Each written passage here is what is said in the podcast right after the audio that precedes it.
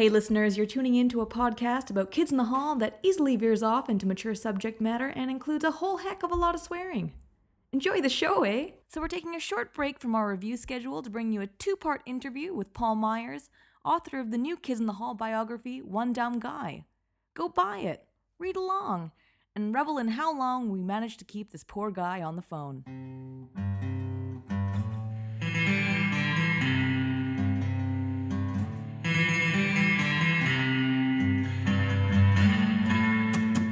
All right, so I'm going to be taking over from here, uh, Kalina here. Um, you mentioned this earlier, and I think I was surprised to read that Scott has such an, at least a start of an acrimonious relationship with the queer press.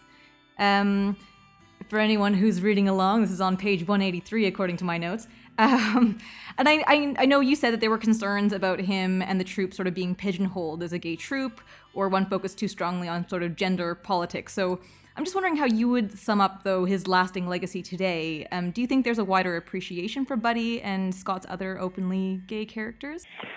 Well, I can only speak uh, as some. I'm not someone inside the uh, the queer community. You know, if there's a consensus, even. But I would say that, and that may be the issue too. Is there's no there's no one yeah. LGBTQ group that's gonna like all say but if there is any mm-hmm. kind of uniformity, I would say that there's a lot more acceptance of what kind of character he is. I think, in the sense that he's a specific kind of older gay man raconteur who can sum up the world. But we've seen so many more of them since. I mean, mm-hmm. in many ways too, he's also a male like Chelsea Handler. You know, like he like it's the same. It's the same sense of humor. It's the uh, Kathy Griffin. It's the same you know and and and so i think the outrageousness is more delightful now than maybe other people thought it was then and i think that he's also still kind of politically uh, incorrect in the sense that he he is constantly self-defining what is acceptable for himself mm-hmm. and letting everyone else catch up or mm-hmm. not mm-hmm. and that's where he got into trouble with his mm-hmm. own community in the sense that there was a lot of people who this happens in all kinds of um, what's the word for it? I'm choosing my words a little more carefully, but like like in feminism, sometimes I've heard like you know there's arguments uh, between third wave feminists and other yeah. eras because they don't, you know, the how people see sex workers or how they see beauty pageants is depending on how they see empowerment within those communities. Therefore, mm-hmm. they might not see them mm-hmm. as oppression. So in the sense that Buddy Cole was such a, he's definitely like, a, oh my God, you know, he's oh, outrageous. And he's, that cliche might be offensive to people who've been trying really hard to show, you know, that, you know, we're bankers, lawyers, uh, you know, we're not mm. all screaming queens, right? Yes. Yeah. So I think mm-hmm. that that, I think that's where the problem came in for them. But I think mm-hmm. now people have a sense that okay, the, the, the, Screaming Queen is part of the mm-hmm. community. We're gonna we're gonna go real big picture now. What is your assessment of the state of Canadian comedy today? I mean, will Canada and you know particularly public programming on CBC see anything as fresh and you know dare I say sort of edgy again? Well, I don't. I mean, it depends how you define edgy, uh, and that's again the the the tricky thing with all of this. I I was really impressed like I live in the states, so I don't get everything that's happening in Canada. But I, have been really impressed with the fact that uh, the Baroness von Sketch mm. is so. They're so to me they they give me the the warm tingle of, of recognition that this is what the kids in the hall would look like in 2018. Mm. Uh, and and what I love too is that it is where they didn't have uh, any female or you know non-male members in their troupe, uh, the kids in the hall. Now that's an all you know, an all woman troupe. And, and so, so I think that's kind of neat too. But I mean, that's just a, an extra bonus thing. They just happen to be really funny people who write really good sketches. And uh, so I was happy that that was on CBC as far as I could t- last checked. I mean, it's coming out here too, apparently. Um, I think IFC picked it up here. So uh, that's exciting. Um, I know that uh, from people I talk to, there's a lot of street level comedy in. I know in the Toronto scene they have the comedy bar there, and everyone's working there all the time. And uh, uh, what I have heard is that there's not enough venues. Bruce Bruce is currently.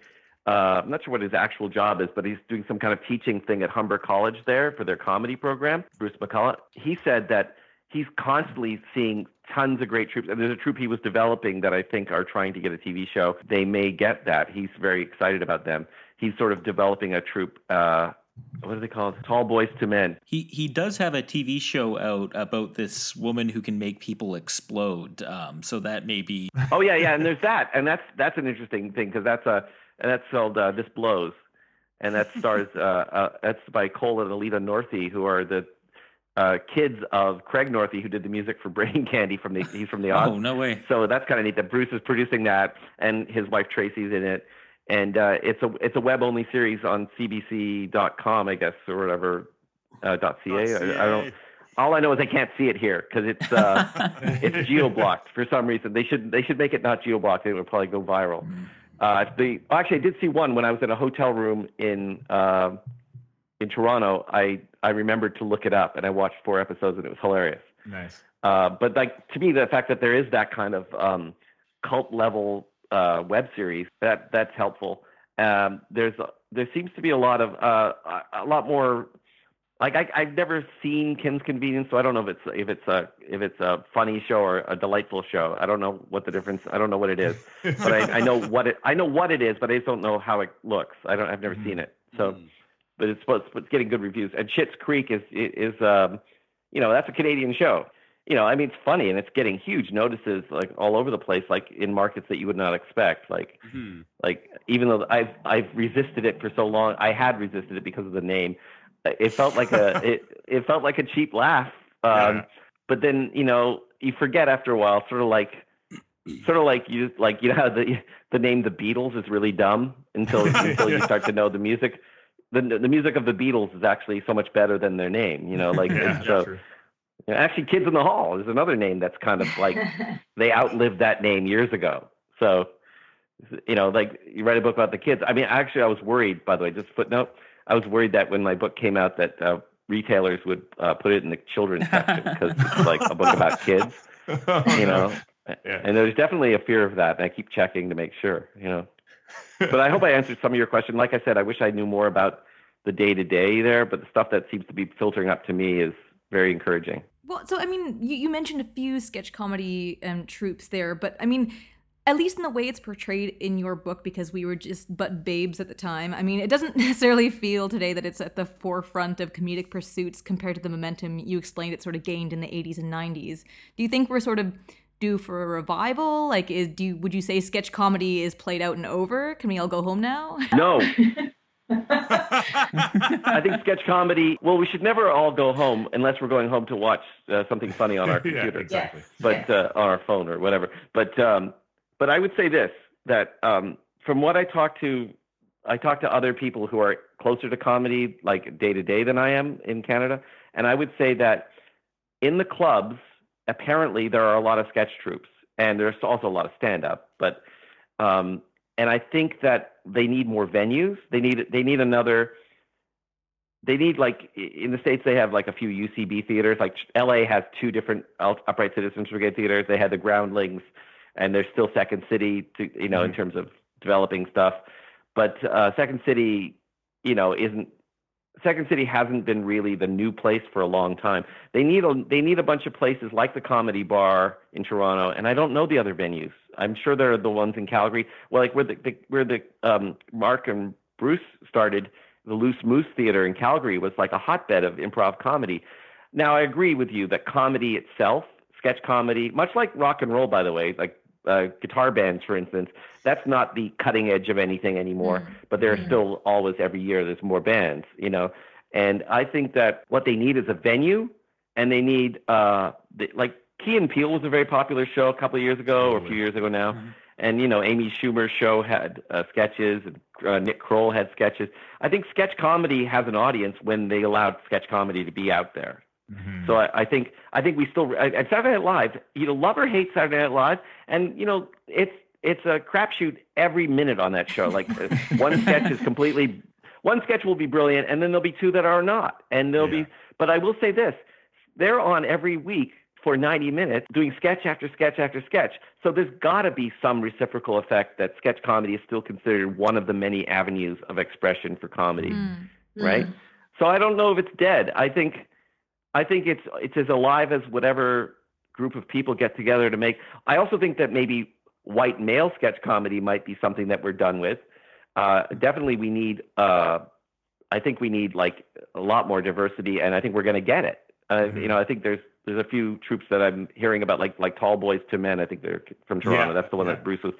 And I think that the, I think that there's it's now uh, you know much more common to have voices of you know your Kumail Nanjiani's and people like uh, who weren't traditionally just the Indian character in another sketch. You know, now you know now you've got like we've got we've got those voices coming in, and it's it's in in, in Baroness von Sketch, and I think it's I think it's good. I think it's really good. I think it actually that's where comedy is a social change agent too, because everyone mm-hmm. sees people that look different, and then eventually we start to not look different because we're just people, you know. And that's that's the idealistic, you know, altruistic side of me, you know.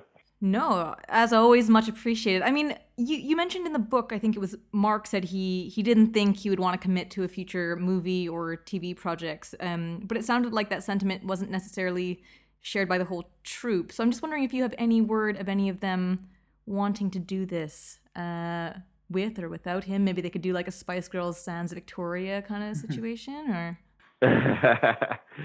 so there where that's at is, if you've been reading the book, one of the things that it's always Bruce. It's always when Bruce, when Bruce commits to whipping the other guys, he's the party whip, you know, like in politics. Mm-hmm. So when Bruce believes that it's a strong venture, Bruce will make sure the other guys uh, answer their phones. But they have these email chains uh, where they're they within each other. So they'll they'll say, "Should we tour?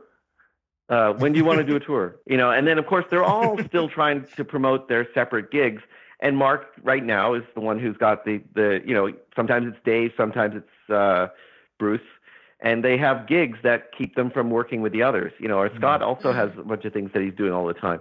So they they try to pick a window. Uh, I'm not sure if they have a, a, representative right now who's like they like for years they had David Handel, uh, not David Handelman. Uh, they had their their guy, their lawyer was uh, was their guy, I know this guy and I forgot his name.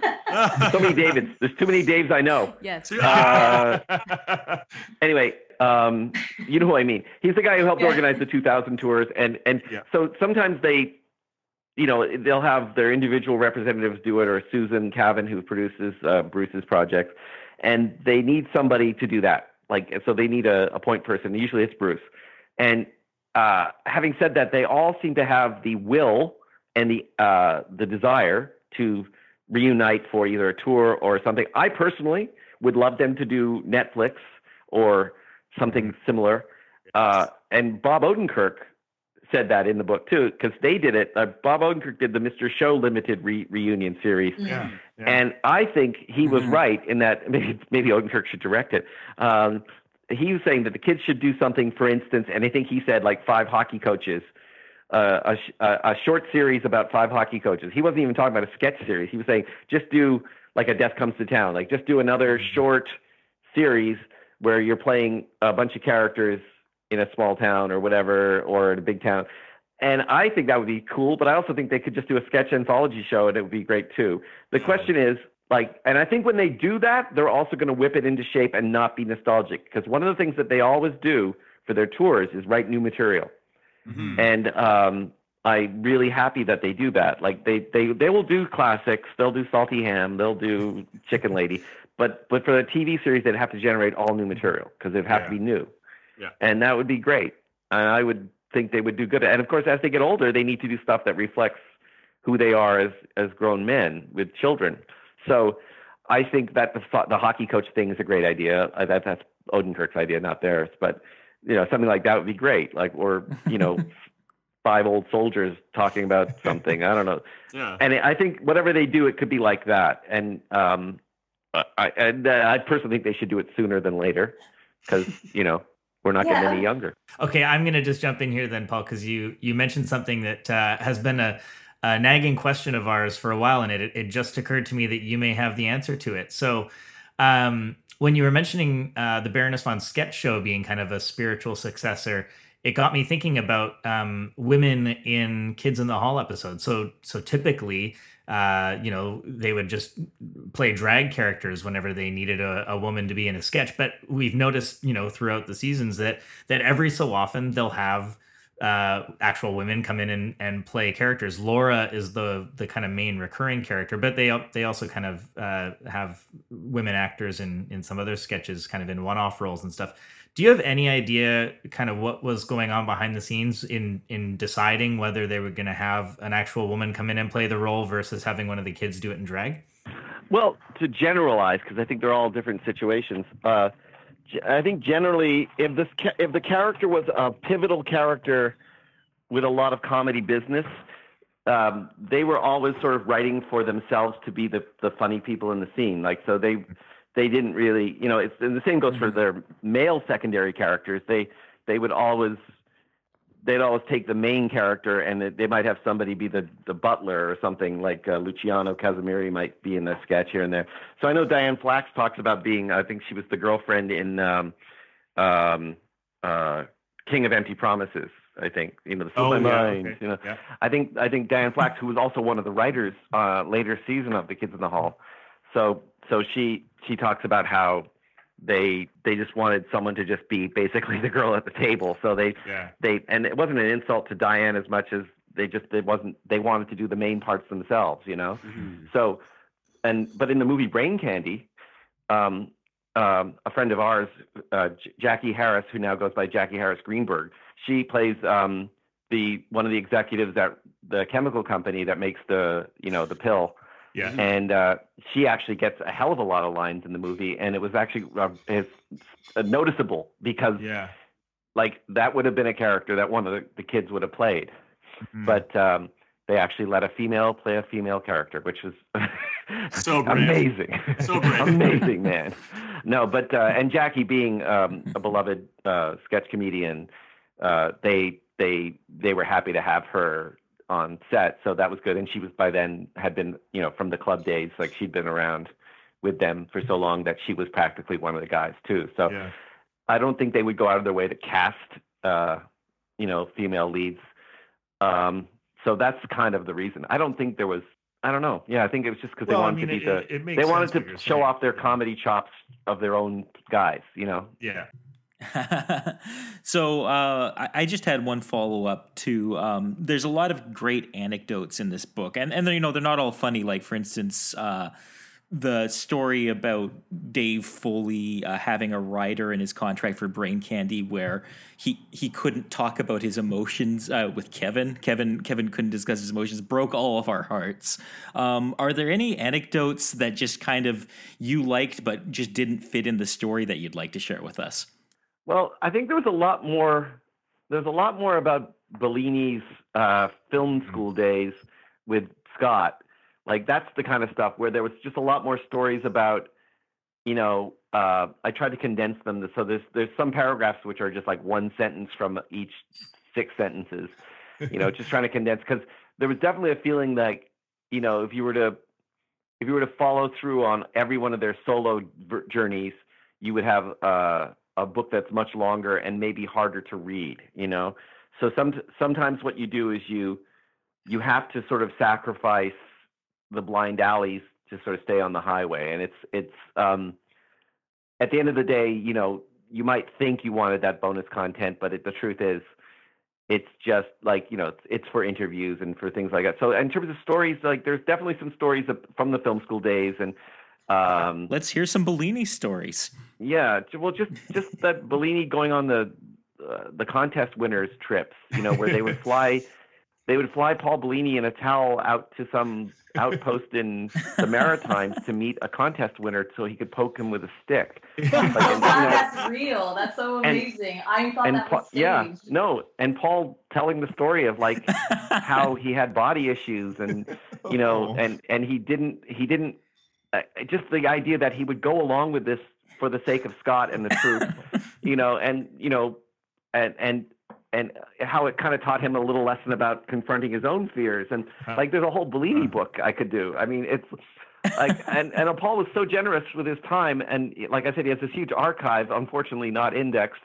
Uh, like he at one point sent me screen caps of. Uh, I wish there was more photographs because we had mm-hmm. a lot of photographs that were not of good quality. Like they didn't end up blowing up nice uh, yeah. in a book. And uh, we tried to make the photographs all be good. And the other thing is, this is just unfortunate business stuff, but I I was responsible for paying for the photographs. So there were times when mm. we we had like a really great photographer had taken a really great photograph and it cost, would have cost me $500 that I don't have. And you can't ask people to do mm. stuff for free. And there was a couple of people who did do stuff for free. Like several photographers gave me either a discount, like an incredible discount, like, you know, five photographs for $200. Mm-hmm. Uh, some people donated their photographs just because they were happy to be in the book. Uh, and you know, so there's an early photograph of the kids in the hall where uh, Kevin, it's a black and white picture. Kevin has a uh, what could only be called an afro, and uh, he uh, that picture was a really good uh, photographer who's um, can't pronounce his name right now, but you look it up. Uh, he anyway, that guy. I contacted him finally, and I said, "Oh man, I I don't can't offer you much, but what do you want?" And he said, "Oh, just use it." And then like those guys are my heroes, and Broadway Video, who owns all the images from the TV series, um, wanted a lot more money, and I eventually just sort of charmed them. Like I basically said, "Can I have it cheaper than that?" And they were like, "Okay." you know, Lauren will kill me, but okay. But okay. Yeah, yeah. Like, but that's the. By the way, any documentary you've ever seen film about the Beatles, be uh, uh, be kind to them if they only used one Beatles song because the uh, uh that's what kills most documentaries is trying to clear the music. Yeah. So I learned that about photo rights too. So there you go. But anyway, so that's the kind of regrets I have about things that were left off. Is like mm. you know, hmm. there's a way more photographs of ticket stubs of concerts oh, that cool. uh, just didn't sit well with all the other stuff, and we had some great uh, behind the scenes Polaroids that um, we started we started limiting the page count. So uh, the it was going to be like 32 pages of photographs, and then when it came, got down to 16, you had to sort of come up with you know, I wanted a picture from the Death Comes to Town rather than more Polaroids, so we had to cut the Polaroids. So, mm. you know, maybe someday there'll be a scrapbook. Um, one thing, as Trevor mentioned in passing, that yeah killed us was the whole Kevin Dave Foley falling out. Uh, we were literally crushed. Um, we we heard more of that um, episode from Kevin.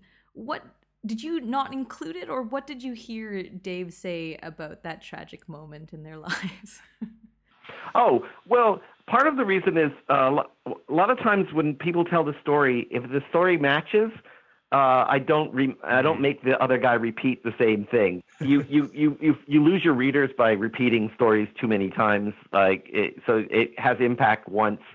So it, unless there was a contradictory argument, I probably wouldn't have put anything that anyone else said if it was exactly the same. So in the case of Dave, yeah, Dave, um, Dave was pretty adamant. I think he's in there, uh, but Dave was pretty adamant that you know at the time he was he was with his family in Los Angeles when they broke when the, when him and Dave had a uh, Kevin had a falling out. So he was with his family in Los Angeles. His career was taking off. He really had some options he wanted to explore, and Kevin didn't see it that way. And there was a little bit of jealousy that you know Dave can't speak to. So, and I don't think Kevin was even on top of in uh, owning it. Mm. So there's nothing that Dave said that would contradict anything that Kevin said mm. about the falling out. I mean, yeah, there's there's like one or two things that Dave might have said that I knew he was just being flippant, so I didn't want to cause any more trouble by, like you know, he would have said, "Well, Kevin, blah blah blah," I mean, yeah. and uh, and it was like, it was more like, "You do you really mean that?" And he'd be like, "I don't know." Like, yeah. and I thought, "Oh, well, there's no sense putting that in print for all time, you know. Yeah. So and this is these guys are friends and brothers who've been working together for over 30 years. So so there's there's things that people say, especially to me because they're relaxed around me, that I kind of knew to sort of say, well, you don't need to say that here you know like you like no we were just curious because obviously you know it, it comes across perhaps because we were we're just personally so sentimental towards kevin. Our sweet little boy. And wanted to protect his heart. Yeah. Oh you came you came so close to saying when dave and kevin broke up. Yeah, I, I, heard I you start that one. well, they did break up. There was Kevin. Yeah, Kevin and Dave were the kids in the hall, with Luciano Casimiri and, and uh, Scott. Uh, I'm forgetting his last name. The guy we all knew as Scott, and there's a guy named Scott, and he, and Scott dropped out. Uh, and then okay, so I'm not talking about Scott Thompson. There's another guy named Scott. And then uh, so those three, Luch and and Kevin and Dave, were you know the main kids in the hall. Then they met the guys from the audience, and so Mark and Bruce were a nation of two as well. Like Mark and Bruce had a very yeah. internal chemistry, and so Scott Thompson was the swing vote who came in, who was kind of only he wasn't really on anyone specifically side. And so if they were making group decisions, Scott could often sway the the, the vote because like a swing state, you know, and uh, yeah, and all that that implies. The Anthony Kennedy of the Kids in the Hall. Yeah, exactly, exactly. Uh, uh, I just do a big sigh. I thank God they didn't have a Brett Kavanaugh. But anyway, yeah, yeah. um, ugh, ugh. But anyway, uh, so and by the way, uh, get well soon, Ruth Bader Ginsburg. Uh, that's no all I can say. She, she, this this lady can break three ribs and still come back to work. You know what I'm saying? But anyway, um, I digress. But yeah, so Kevin, Kevin and Dave, the breakup was pretty intense, and like the Cold War was real. Like it was within like you know when they were on the set of Brain Candy and they were, you know, and there was all those rules about how you know Dave is not to be addressed by Kevin this way, and you know, and you know, and then there's this backdrop of all these people dying around them. You know, like yeah. Scott's brother and and then Kevin's brother-in-law, and you know, and then their marriages are breaking up, and it, it, it's a miracle. By the way, I just watched Brain Candy with Dave in San Francisco at some event we were at, and Stop we weren't going to watch the movie. What's that? I said Lena stop said, bragging. no, no, no. But it was. I'm just I'm saying. Just so jealous. What? Just so jealous. okay, okay, okay. But what I meant was we did this event for the book where we were going to take, you know, just talk about the kids in the hall, just me and Dave. But they were showing Brain Candy at this movie theater, like the Alamo Drafthouse. So it's a really nice place to see. Oh. You know, oh. you can actually eat food. It's a really, it was a really great wow. thing. We we sold a few books. And, oh my goodness. yeah. So the thing is, we were going to, we were going to just like stay backstage and let the audience watch the movie and then come out. But for some reason, um, uh, my wife hadn't seen it in a long time, so I said, like, well, I, we got seats at the back of the theater if you want. So Dave said, okay, he has nothing to do. He was just up alone for the. He came up from LA just for this. So we're just hanging out, and we ended up sitting beside each other, whispering all the way through the film, like uh, kind of like commentary track, you know. And we were both amazed at how good the film was because we both had remembered it being kind of. Uh, spotty, you know, because there were definitely definitely parts that weren't that great, but the parts that I didn't like in the old days, I kind of like now. And just to get to the point, though, Dave's performance, like he was under duress when he made that film. He was forced to make that film. Yeah. But Dave's performance does not show any of that. Mm. Dave is so as good as Dave could be, and everyone else is so good with Dave. Yeah. And it really reminds me of again the Beatles because I'm listening to the White Album reissue that just came out, and and I know that Paul and John had split up a little bit with each other and they were still mm-hmm. working together, but you know, maybe through gritting teeth at times. But you'd never know it when you listen to the record. They they sound like they're having fun. They sound like they're playing well. They all want to be good at being the mm-hmm. Beatles, you know. And the kids in the hall always want to be good at being the kids in the hall. So so that that was really heartening to see that even under duress, Dave and the troupe got along in you know, in their work. I love that you draw the analogy towards the White Album specifically. I'm a bit of a, a incorrigible Beatles nerd too, but right uh, that's that's such a good pick because that's when they're all start all the Beatles are starting to have this uh, tension in the group and want to do their own things and start like mm-hmm. being more experimental. Like, they release this ridiculously long, sprawling double album with things like the continuing ballad of Buffalo Bill on it for no reason. But yeah. you're right; it has this continuity, and I think yeah, you see a lot of that in the skit. Yeah, no, it's definitely, and I think that's the thing that uh, the over overriding thing that I learned from mm-hmm. this book is that they are what I call hard fought or hard won brothers. Like they're mm-hmm. it's a hard won brotherhood. Like, and they they are now family through all these trials by fire and self destruction.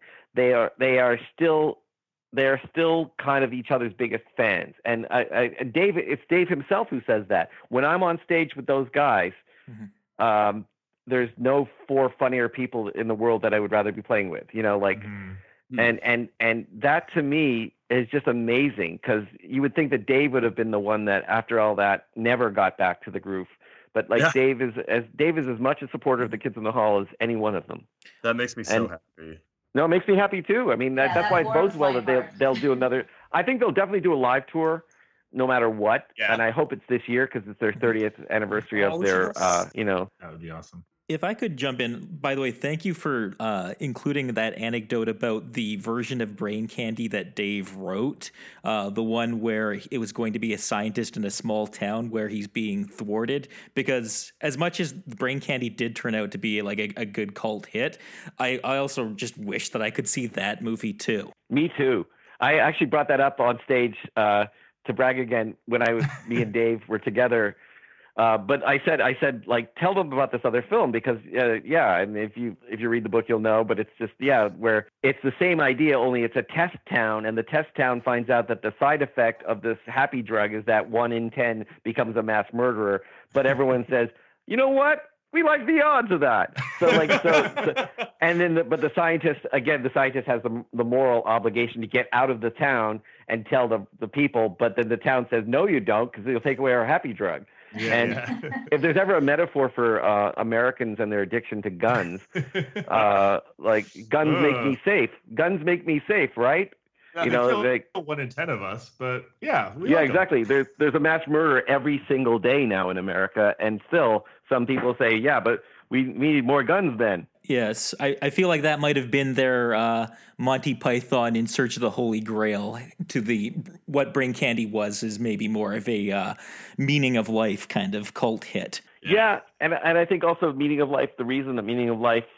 Mm-hmm. The, to be, don't get me wrong. There's a lot of great dark jokes in meaning and a lot of great sketches in meaning of life. But the same idea, which is, it, as Python films go, you've got Life of Brian and uh, Monty Python and the Holy Grail but the meaning of life is the one that just didn't have uh, as much of an actual through mm-hmm. line as a story mm-hmm. and became yeah. a series of loosely connected stories about morbid themes which is what brain candy is a mm-hmm. series of loosely connected sketches about morbid themes you know the macabre mirth makers i think was the term that they, they self-described at the beginning of their career so i mean the real question now is uh, are you able to get one of the kids on the show? Yeah that's the reason you got me right? Yeah yeah. Yeah. No i, I just want bellini on here actually. I can get you Shlo- shlomo shlomo the lesser known kid who they don't talk about. He's a... will he come watch awesome. brain candy with us? But, i think i think it would be really cool to have like uh like jackie harris greenberg like for after go. what it's like to be the yes. only only woman with speaking parts Yes. yeah, there we go. Uh, but also, also, um, I would love to track down, and this is John Blanchard, who directed uh, most of the series after the first season. He worked on Mad TV, and he's like, uh, he'd worked on SCTV. He um, didn't want to do interviews. He just said, I don't like to talk about myself. And I said, Well, you're talking about them. And he goes, Yeah, I just don't like to talk about my work. I said, uh, like, are you, like he emailed me and he, he said, like, yeah, I, I saw your request. I, I'm not you know, and and Brian Connelly also was like the mm-hmm. shadowy man from the shadowy planet. Yeah. Great guy. We're friends. I know him from the Toronto music scene. yeah. I saw him play in San Francisco two years ago, and he came up to me. He gave me a big bear hug. He's a really like he's my friend. And I said to him, as he's smiling at me, and I said, "Hey, so will you do the book? Will you be in the book?" He goes, "No, no," and he's smiling the whole time. And yeah. I was like, "Why not?" And he goes, "I don't like to talk about things." and I said, well, "Is there something horrible that you don't want to talk about?" He goes, "No, just don't want to talk." And like, and basically, dare I dare you to get mad at me, and I can't. So what are you gonna do? Yeah. So Don Pyle of the Shadowy Men ends up t- telling the whole story because Reid Diamond passed away. You can't the other oh, yeah. Shadowy Man. It was uh, just a footnote on that. I was in Calgary. More name dropping. I was yes. in Calgary and uh, uh, Dallas. not a name drop. no, I was just I was it was kind of a joke. Although I will say that having been to Calgary, the people there were so nice to me, and it was uh, the town has changed quite a lot, and I like it a lot.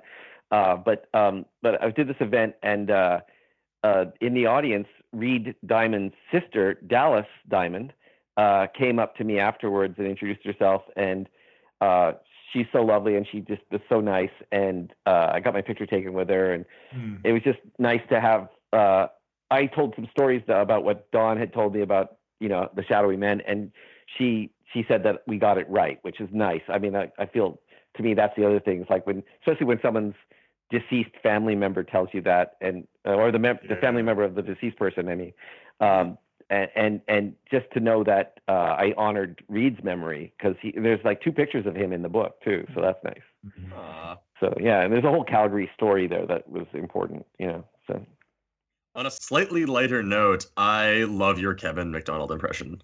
That was okay. Okay. Was, oh, count on my head. count on my head. Count on my head. Yeah. Um, Kevin and I communicate so. Uh, he's so loving in his conversations. Well, no, but just he'll say to me like he'll say stuff like, uh, first I just want to say uh, I really love you and thank you very much for doing this. It's uh, it's, it's, it's really great that you're writing about our, our troupe. And it's like you know, so we miss you. We miss you. We'd like to see you again, like uh, on the phone, you know, like yeah. and like like and it's just like I, like he's like he's totally uh like like he's like the opposite of macho, and I love that, you know. Oh, Kevin. Kevin. You're really feeling. I guess you should our, try and get Kevin on this show, right? Boy, I'm, I used to be from Winnipeg, so I was actually curious where whereabouts he's he's living and I don't know exactly in Winnipeg where he lives. Mm. I hmm. tried to set up something there because I just did this thing where I did a few cities in Canada, and I was we needed him to be in Winnipeg like the night before my Calgary show so that I could do like you know like so you wouldn't have to be spending too many nights and like because hotels cost. So we were trying to do Toronto to Winnipeg, Winnipeg to Calgary, Calgary to Vancouver, and uh, and then uh, he he teaches improv. Uh, he does these seminars uh, that's kind of a neat thing that he does actually, and he's really gifted at it. So students are lucky to get Kevin McDonald. And so Kevin is going on the road all the time, like so in weird places. Like I mean weird in the sense that like one weekend he'll be in Sacramento, California, where I interviewed him for the book, and the next weekend he'll be in Indiana. Indiana. Like it, it, like he's not. They're not like in sequential lines. Like so, yeah. he'll go to Winnipeg. He'll be in Winnipeg up until like the Thursday, and then on Friday he'll be in Florida and then yeah. then he's back in Winnipeg, and then he's in L.A. Like it's not like he goes from Florida to L.A. He goes home and then back, and it's because yeah. the way it works out. oh, so, God. having said that, you should get him on to talk about improv and talk about the history of comedy and talk about Gene Wilder. Those oh are the things God, that absolutely. Kevin will will. Oh, he. I would totally... say Kevin is a huge Gene Wilder fan. Of course he is. That makes so much sense now, knowing you know knowing his comedy style that he would have picked up so much of that from Gene Wilder. Absolutely. Absolutely. He's so physical.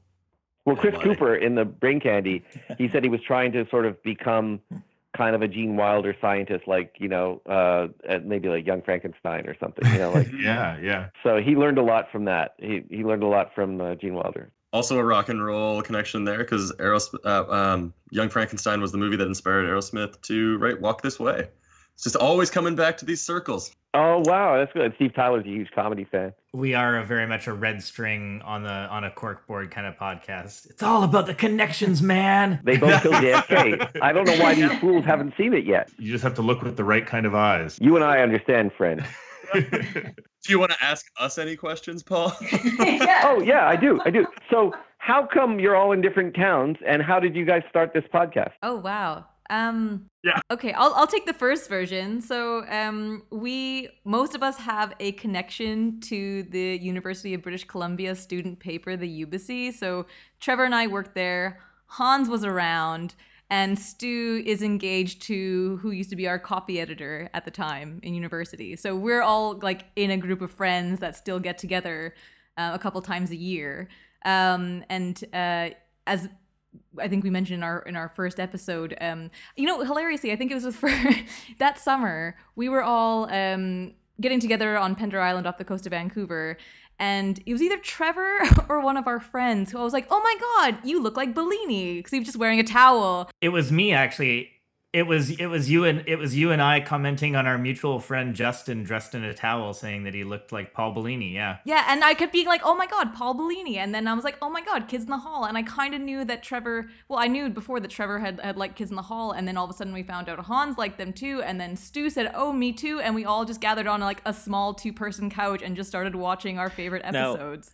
Uh, um, and, and, I should I should like let you know that Kalina is working very hard to make sure that everyone in the little town of London is aware of the kids in the hall. oh, and she has like a package of her favorite sketches, and she forces people to watch them if they come over to her house. Yes, it's true. It's it's my it's my kids in the hall starter pack, um, and it includes a list to yeah a, um, a bunch of YouTube clips and I just keep circulating this, which is why we originally were like, oh, let's rank all of the Kids in the Hall sketches. And we're like, that's a dumb idea. Let's have a podcast. No, that's cool. And Kids in the Hall, by the way, and, I hear from a lot of English people that Kids in the Hall were on Channel 4 years ago.